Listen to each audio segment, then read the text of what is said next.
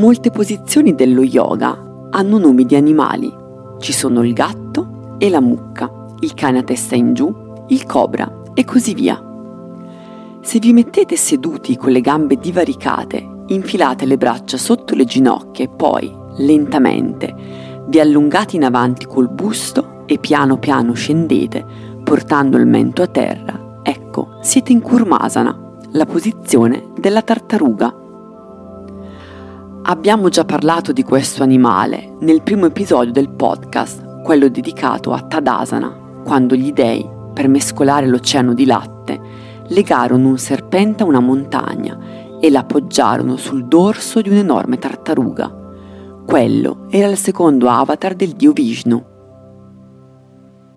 Siamo Francesco e Alice e questo è I miti dello yoga, un podcast che cerca di svelare, raccontando una storia, cosa si nasconde dietro gli asana fatti sul tappetino.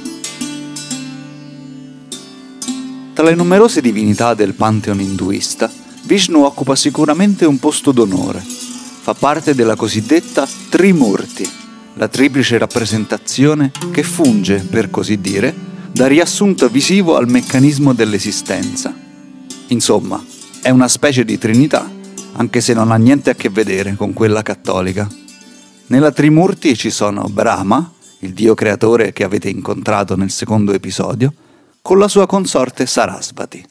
Poi c'è Vishnu con la sua sposa Lakshmi, la dea della buona sorte, e infine Shiva e sua moglie Parvati, coppia di cui avremo modo di parlare in altre puntate. Se Brahma è il dio che crea, Vishnu è il dio che mantiene, tutto l'universo è poggiato su di lui, così come si dice che la Terra sia sostenuta, per l'appunto, da una tartaruga gigante.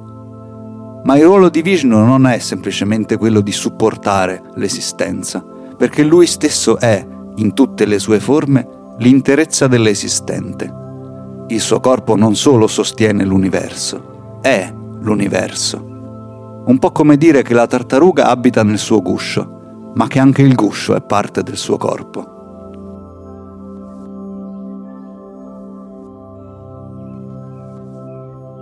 È una visione complicata da accettare, non c'è dubbio, e spesso, nelle storie che lo riguardano, Vishnu stupisce chi lo incontra con visioni inebrianti, che sono in realtà piccole finestre aperte sulla vera natura della realtà. Per farsi vedere, Vishnu ricorre a uno dei suoi numerosi avatara, delle manifestazioni che scendono sulla terra sotto forma di animali o di eroi dal volto umano. La prima è stata un pesce enorme che ha salvato un uomo meritevole e la sua famiglia da un grande diluvio, suggerendogli di costruirsi una barca. Lo so, questa storia l'avete già sentita. L'ultimo avatar di Vishnu, che verrà con la fine del mondo, dovrebbe essere un eroe su un cavallo bianco che sconfiggerà le tenebre, ma nel frattempo Vishnu avrà già preso la forma di un cinghiale, di un uomo leone, di un nano, dell'eroe Rama, del bambino Krishna e persino di Buddha.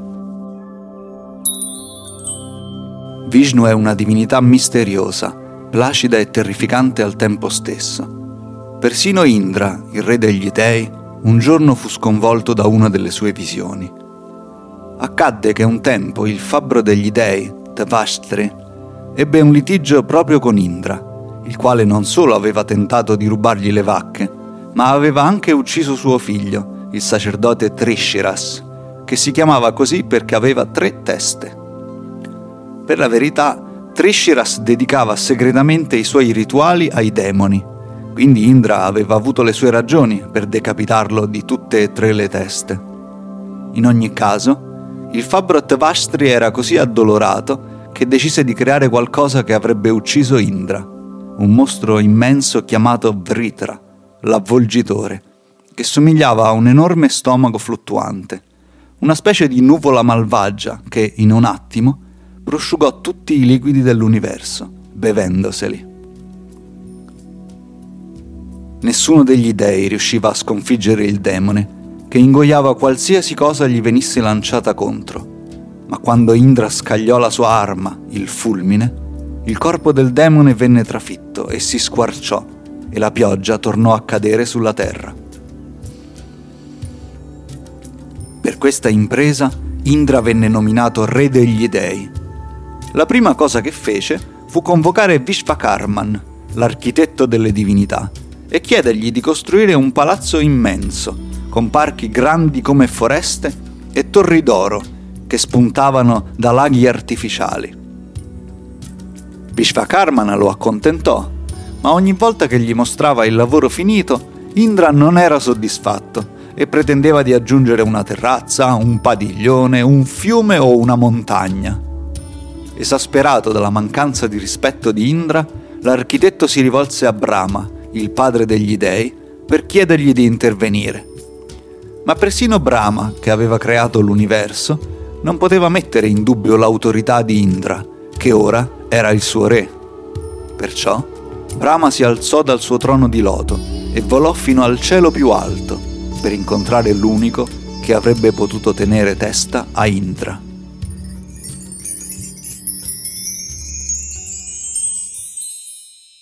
Il giorno dopo, al portone dell'immenso palazzo del re degli dei, si presentò un bambino magro, di circa dieci anni, che portava un bastone da passeggio.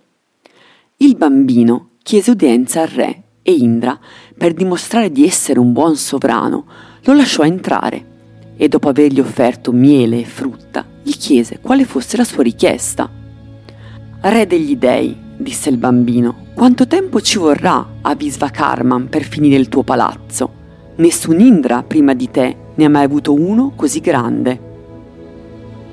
Il re degli dei, ridacchiando, chiese al bambino quanti altri Indra avesse visto, dato che lui era l'unico, ma il bambino, con voce profonda, gli rispose Caro figliuolo, io ho conosciuto tuo padre, il saggio Cassiapa, che è più vecchio delle stelle, e conosco anche Brahma, che ha creato l'universo.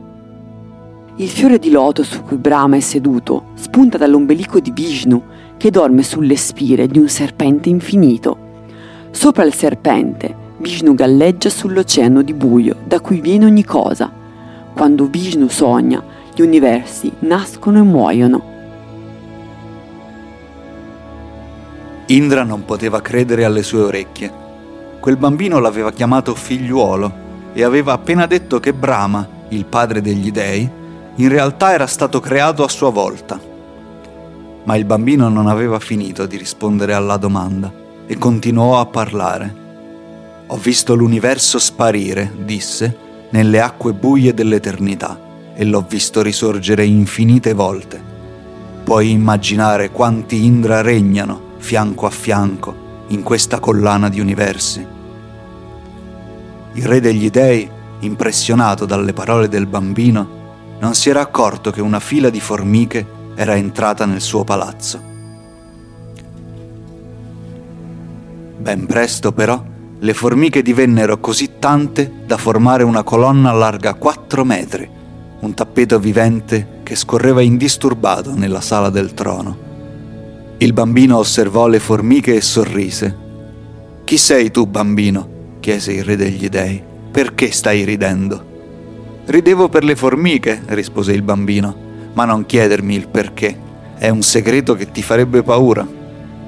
Indra, che era certo che niente avrebbe potuto spaventarlo, gli ordinò di rivelargli il segreto e il bambino, dopo un altro sorriso, lo accontentò. Ognuna di queste formiche, disse, un tempo è stata un'Indra.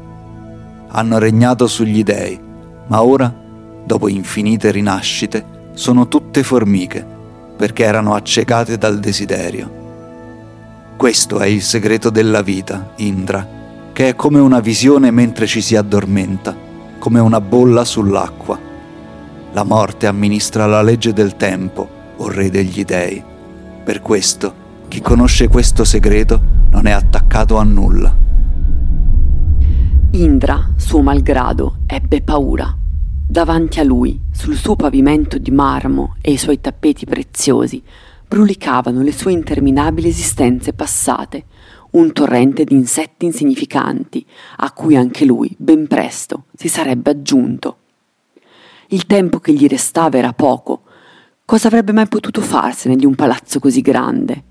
Che cosa devo fare, chiese, per essere perdonato? Il bambino sorrise ancora. Ogni battito di ciglia del grande Vishnu, disse, è come la fine del mondo. Per questo la fede in lui è superiore persino alla gloria del paradiso, perché ogni gioia, anche quella celeste, è fragile come un sogno e alla fine svanisce. Detto questo, il bambino scomparve, proprio come un sogno. Indra, ancora sconvolto, fece chiamare Visvakarma, lo coprì d'oro e di gioielli e gli disse che il suo lavoro era finito. Poi abbandonò il palazzo e si ritirò a vivere nella foresta per contemplare le infinite esistenze che gli aveva mostrato quel bambino, il dio Vishnu.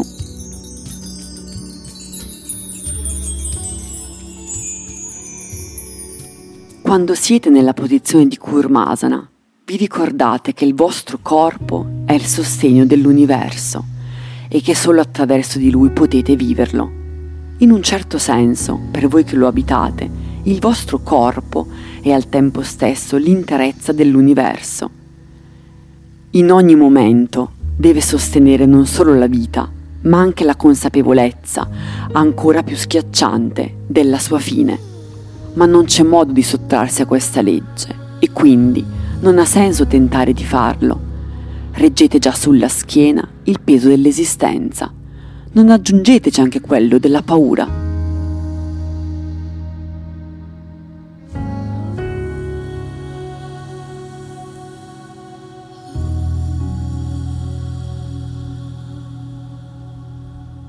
Avete ascoltato I miti dello yoga, un podcast che cerca di svelare, raccontando una storia, cosa si nasconde dietro gli asana fatti sul tappetino. Siamo Francesco e Alice e vi ringraziamo per l'ascolto. I miti dello yoga è un podcast scritto da Francesco Lo Sapio, con le voci di Francesco Lo Sapio e Alice Merlini. La post-produzione audio è di Matteo Scandolin. Se il podcast vi è piaciuto, potete iscrivervi alla nostra newsletter andate su imitidelloyoga.substack.com o cliccate sul link in descrizione, così saprete sempre quando esce un nuovo episodio.